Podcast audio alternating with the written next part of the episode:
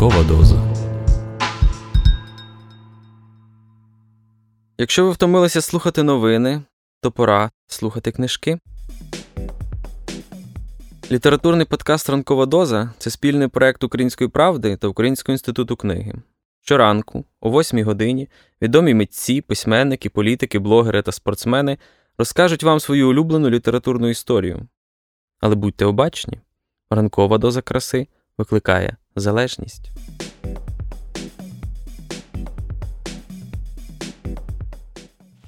Дмитро Кулеба, віце-прем'єр-міністр з питань європейської та євроатлантичної інтеграції України. Е, я хочу порадити вам книжку, яка називається Татуювальник з Аушвіцу. Е, автором цієї книжки є Гізер Моріс. Ем, я, на жаль, дуже рідко зараз читаю е, художню літературу, тому що більше зациклений на професійній літературі. Але ця книжка потрапила мені до рук з рекомендацією, що вона зараз надзвичайно популярна. Я не мав щодо неї якихось високих очікувань, тому що тема Голокосту вже е, перекопана, перечитана і пережита емоційно у сотнях проявів. Але е, ця книжка дійсно справила на мене враження, тому що вона в надзвичайно доступний спосіб показує, наскільки людина може жити, співіснувати поруч з тотальним злом щодня роблячи свій моральний вибір щодня, стаючи свідком безкінечного ланцюга смертей. І при цьому все це робиться, і людина переживає це заради досягнення головної мети вижити самому і допомогти вижити тій, кого любиш. Ця книжка насправді про жагу життя і про силу любові. Всей весь треш, е, який розгортається на кожній сторінці, всі ті жахіття, які оповідаються там надзвичайно буденно, і в цьому особливий жах.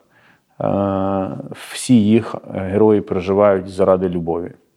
І особливо вражає те, що це реальна історія, яка відбулася.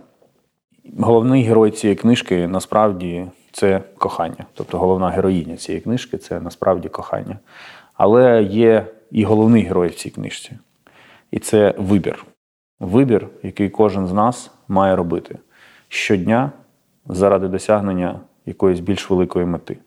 І, як на мене, ця книжка нагадує нам про жахіття, але також вчить нас любити і робити вибір. А вибір ми маємо робити не лише, звісно, в умовах якихось е, страшних трагедій, але й в умовах банальних викликів і проблем, які у нас щодня виникають з вами в житті і на роботі.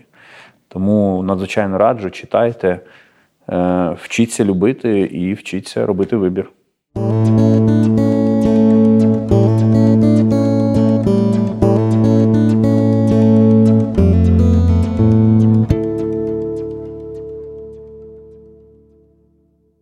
Гізер Моріс. Татуювальник Аушвіцу. Переклад з англійської Ольга Захарченко. Розділ 19 ти втратив віру? питає Гіта, спершись спиною на груди Лалі, коли вони сидять на їхньому місці за адмінкорпусом. Вона вирішила запитати про це саме зараз, бо хоче почути його відповідь, а не побачити її. Чому ти питаєш? цікавиться він, погладжуючи її потилицю.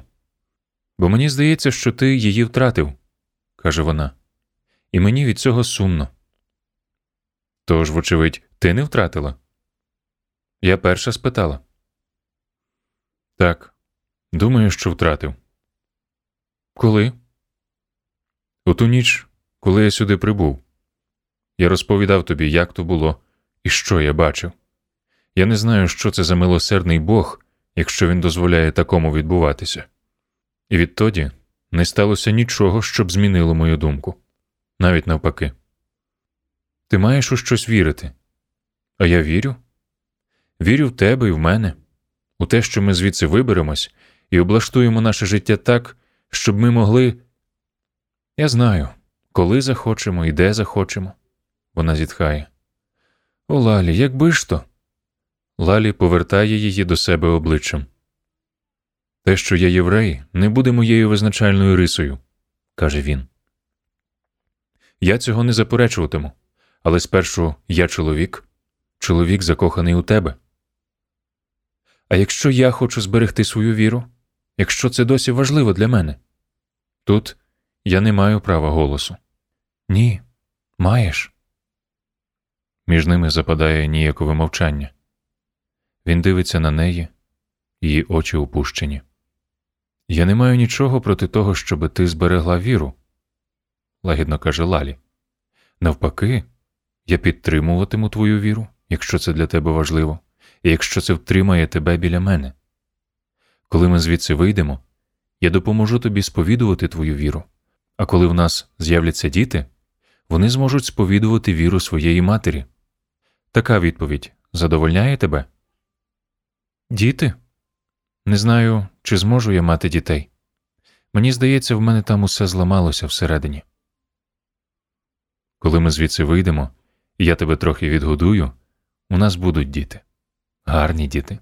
Вони будуть схожі на свою маму. Дякую, коханий. Завдяки тобі я хочу вірити в майбутнє. Чудово.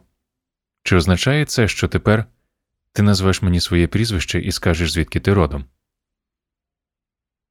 Поки що ні.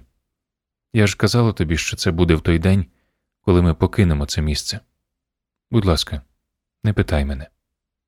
Прощаючись з Гітою, Лалі йде провідати Леона і ще кількох знайомих із блока номер 7 Сьогодні чудовий літній день, і поки є змога, він хоче насолодитися сонцем і друзями.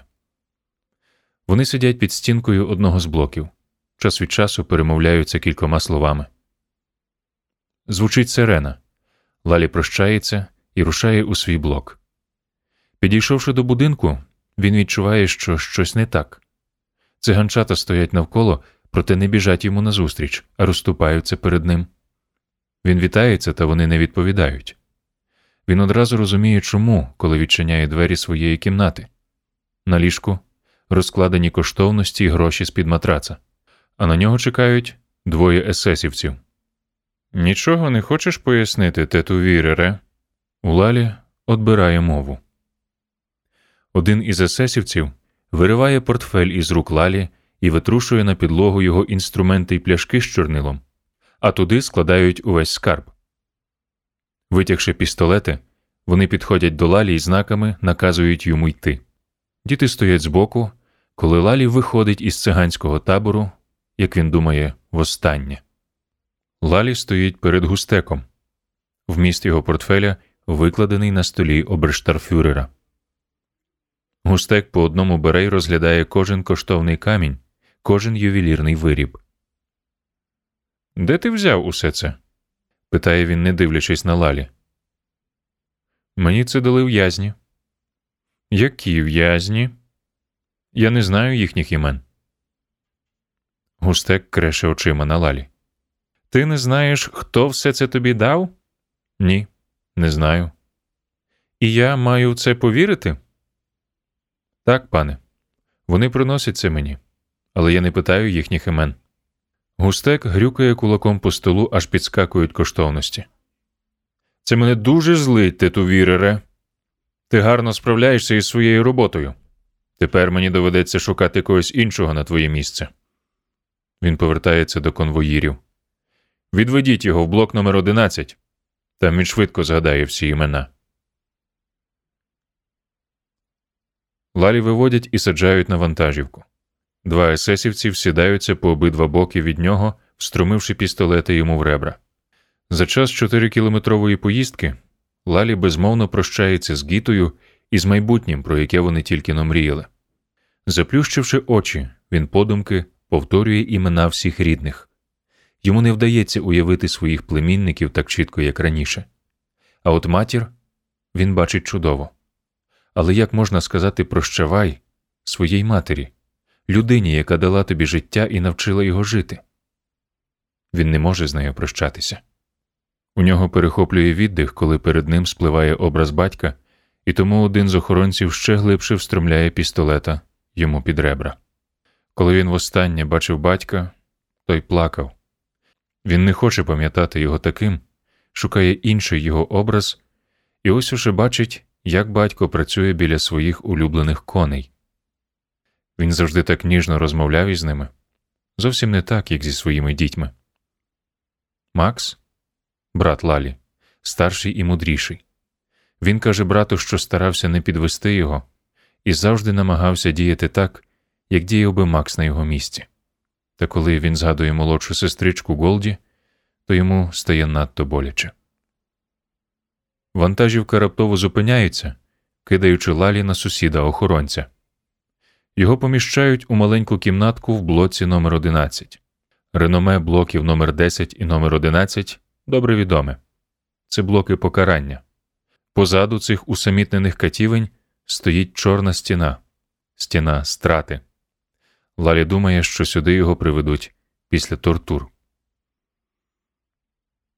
Два дні він сидить у цій камері і тільки й світла бачить, що в щілині під дверима. Дослухаючись до криків і зойків інших, він згадує кожну мить, проведену разом із Гітою. На третій день його засліплює сонячне світло, яке вривається в камеру. Великий чоловік заступає собою весь дверний отвір і подає йому миску з водою. Лалі бере її, і коли його очі призвичаються до світла, впізнає цього чоловіка. Якубе, це ти? Якуб заходить до камери, низька стеля змушує його сутулитися. Ти ту вірере? Що ти тут робиш? Якуб явно вражений. Лалі важко зводиться на ноги, простягає руку. А я все думаю, що з тобою сталося, каже він. Як ти передбачав, мені знайшли роботу. То ти охоронець? Не тільки охоронець, мій друже. У Якуба похмурий голос. Сідай і їж, а я розповідатиму тобі про те, що я тут роблю, і про те, що буде з тобою. Перечуваючи недобре, Лалі сідає і дивиться на їдло, яке приніс йому Якуб рідке, брудне варево з одним шматочком картоплини. Кілька хвилин тому він помирав від голоду, а зараз апетит його геть покинув. Я завжди пам'ятав твою доброту, каже Якуб. Я й не сумнівався, що помру від голоду тієї ночі, коли прибув сюди, а ти взяв і нагодував мене. Ну, тобі треба більше їжі, ніж іншим. Я чув історії про те, що ти таємно приносиш їжу. Це правда? Саме тому я й тут.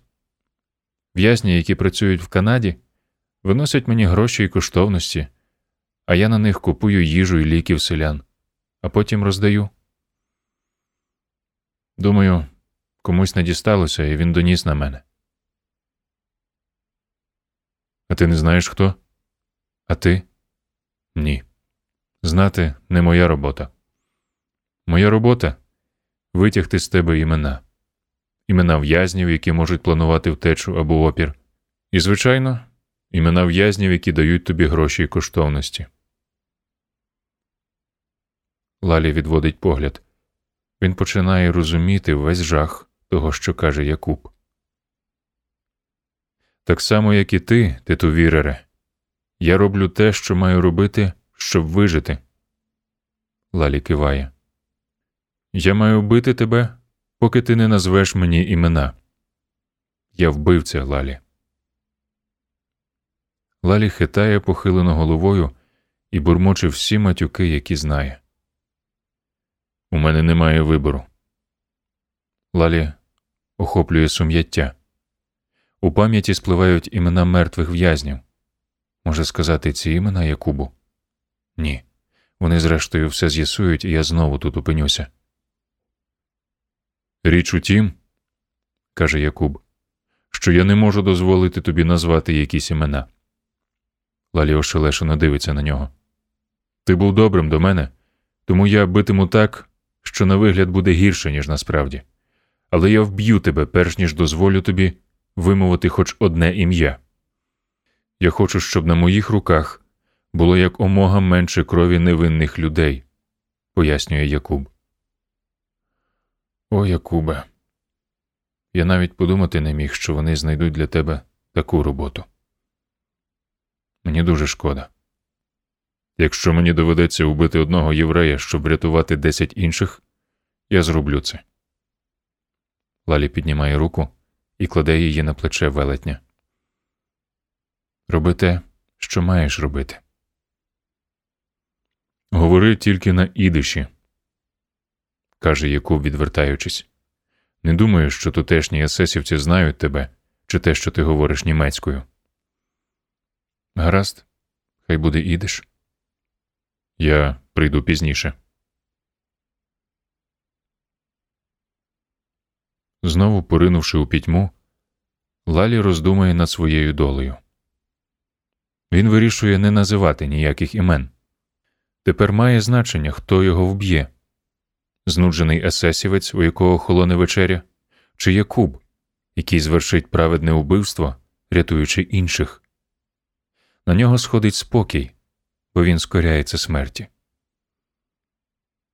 Чи розкаже хтось Гіті, що з ним трапилось, думає він, чи вона так нічого не дознає доскону. Лалі провалюється в глибокий, спустошливий сон. Де він? гримить батько, вриваючись у хату. Лалі знову не прийшов на роботу. Батько затримався, спізнився на вечерю, бо йому довелось виконувати роботу за Лалі. Лалі тікає і намагається сховатися за матір'ю, відтягуючи її від лавки, біля якої вона стоїть, і використовуючи її як бар'єр між собою і батьком. Вона відступає назад, хапаючи лалі за одежину, до якої дістане, захищаючи його від гніву батька, бо той щонайменше відважив би йому доброго потиличника. Батько не відштовхує її і більше не намагається дістати до лалі. Я з ним розберуся, каже мати. Після вечері він буде покараний. А тепер сідайте. Брат і сестра Лалі закочують очі. Скільки разів вони вже це бачили і чули. Пізніше того вечора Лалі обіцяє матері, що більше допомагатиме батькові, та догодити йому не так уже й легко. Лалі боїться, що зрештою стане схожим на батька. Рано постаріє, так втомлюватиметься, що забуватиме казати дружині хоч простенький комплімент про те, яка вона гарна, або хвалити їжу, яка вона цілий день йому готує. Не таким хоче бути Лалі. Я твій мазунчик, так, матусю? бувало, питав Лалі. Якщо вони були вдома удвох, мати міцно його обіймала. Так і є, мій любий. А якщо поряд були брат із сестрою, тоді вона казала Ви всі мої мазунчики. Лалі ніколи не чув, щоб сестра чи брат питали про щось подібне. Утім, хто зна, може, вони робили це за його відсутності. Коли він був зовсім малим, то часто заявляв усім рідним, що виросте й ожениться на мамі. Батько вдавав, що нічого не чув. Брат і сестрою затівали з ним бійку, приказуючи, що їхня мати вже заміжня. Розборонивши їх, мати відводила його вбік і пояснювала, що одного разу він знайде собі когось, кого любитиме і про кого турбуватиметься. Він навіть слухати нічого не хотів. Ставши юнаком, він щодня поспішав додому, щоб обійняти маму, відчути заспокійливе тепло її тіла, м'яку шкіру, поцілунки, якими вона вкривала його чоло. Чи можу я тобі допомогти? питав він. Ти такий гарний хлопчик. Колись ти станеш чудовим чоловіком. Розкажи мені, що треба робити, щоб бути гарним чоловіком. Я не хочу бути таким, як тато. Він нічого не робить, щоб ти усміхалася. Він не допомагає тобі. Твій тато дуже важко працює, щоб заробити нам на життя. Я знаю, та хіба не можна робити і те і інше заробляти гроші і робити так, щоб ти усміхалася. Тобі треба ще багато про що дізнатися, щоб подорослішати, юначе. То навчи мене. Я хочу, щоб дівчина, з якою я одружуся, любила мене, щоб вона була щаслива зі мною. Мати сіла, а він примостився напроти неї. Спочатку ти маєш навчитися слухати її. Навіть якщо ти втомився, завжди знаходь сили, щоб вислухати все, що вона має сказати. Дізнайся, що їй подобається, а ще важливіше, що не подобається. Коли зможеш, роби їй маленькі подарунки квіти, цукерки. Жінки це люблять. А коли востаннє тато приносив тобі подарунок? Це не має значення. Ти ж хочеш дізнатися про те, чого хочуть дівчата, а не про те, що дарували мені. Коли я зароблятиму гроші, я приноситиму тобі квіти й цукерки, обіцяю. Краще збережи гроші для дівчини, яка полонить твоє серце. А як я знатиму, що це вона? О, ти знатимеш. Вона притискає його до себе і пестить його волосся. Її хлопчик, її юний чоловік. Її образ тане, сльози розмивають картину. Він моргає і перед очима постає гіта в його обіймах. Він пестить її волосся. Твоя правда, матусю. Я знаю. По нього приходить Якуб. Він веде його коридором і заштовхує в маленьку кімнату без вікон. Зі стелі звисає самотня лампочка. До стіни прикріплений ланцюг, на його кінці теліпаються наручники.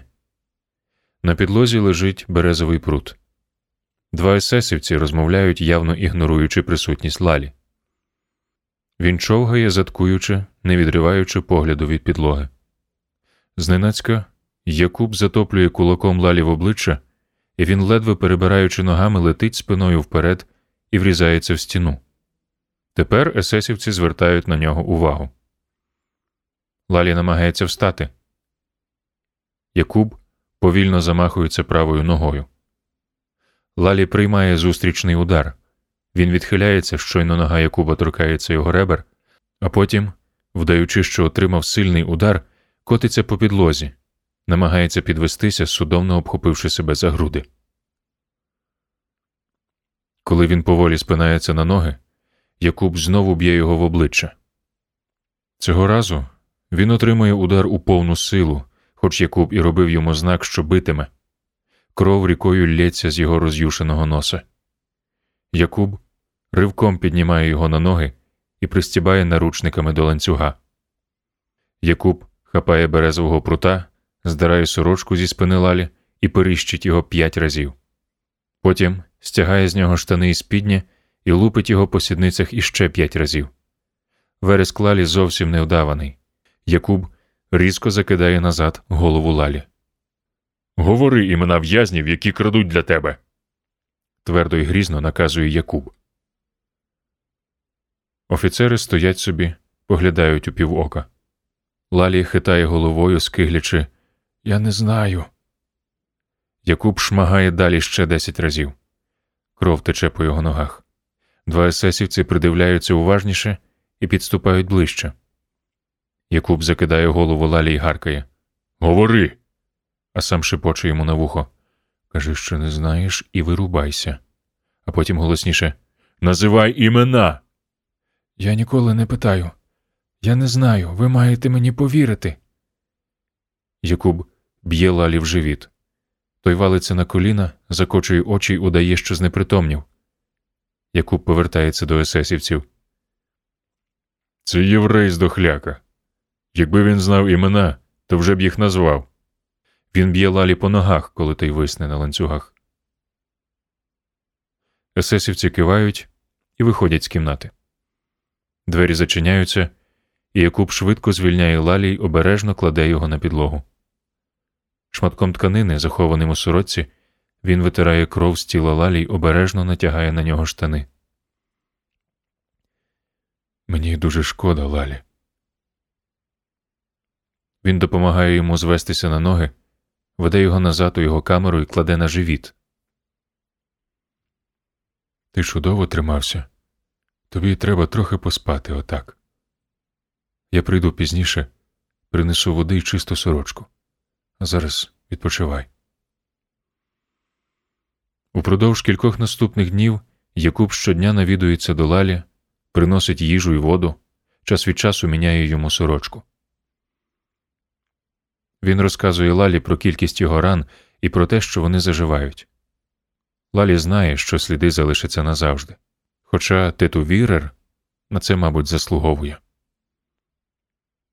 Скільки разів ти мене вдарив? Питає Лалі. Не знаю. Ні, знаєш. Усе вже позаду, Лалі. І ти видужаєш. Оближся. Ти зламав мені носа? Мені важко ним дихати. Можливо, але не дуже. Набряк зійде і нічого не буде видно. Ти все ще красень. Дівчата знову бігатимуть за тобою. Я не хочу, щоб дівчата бігали за мною. Чому ж це? Бо я вже знайшов ту, яка мені потрібна. Наступного дня двері відчиняються. Лалі піднімає голову привітатися з Якубом, та натомість бачить двох есесівців. Вони знаками показують, щоб Лалі підвівся і йшов із ними. Лалі сидить і намагається зібратися з думками. Невже це кінець? Мене ведуть до чорної стіни? Він подумки прощається зі своєю сім'єю і, нарешті, з гітою. Есесівцям уривається терпець. Вони заходять у камеру і наставляють на нього гвинтівки. Він іде за ними на ватяних ногах. Уперше за тиждень, відчуваючи сонце на обличчі, він шкандибає між двома охоронцями. Піднявши голову, він готовий глянути в обличчя своїй долі, але бачить, як кількох інших в'язнів вантажить у машину. Може, це ще не кінець? У нього підгинаються ноги, і охоронці тягнуть його останні кілька кроків. Вони заштовхують його в кузов, і він не оглядається. Всю дорогу до Біркенау він притискається до борту вантажівки.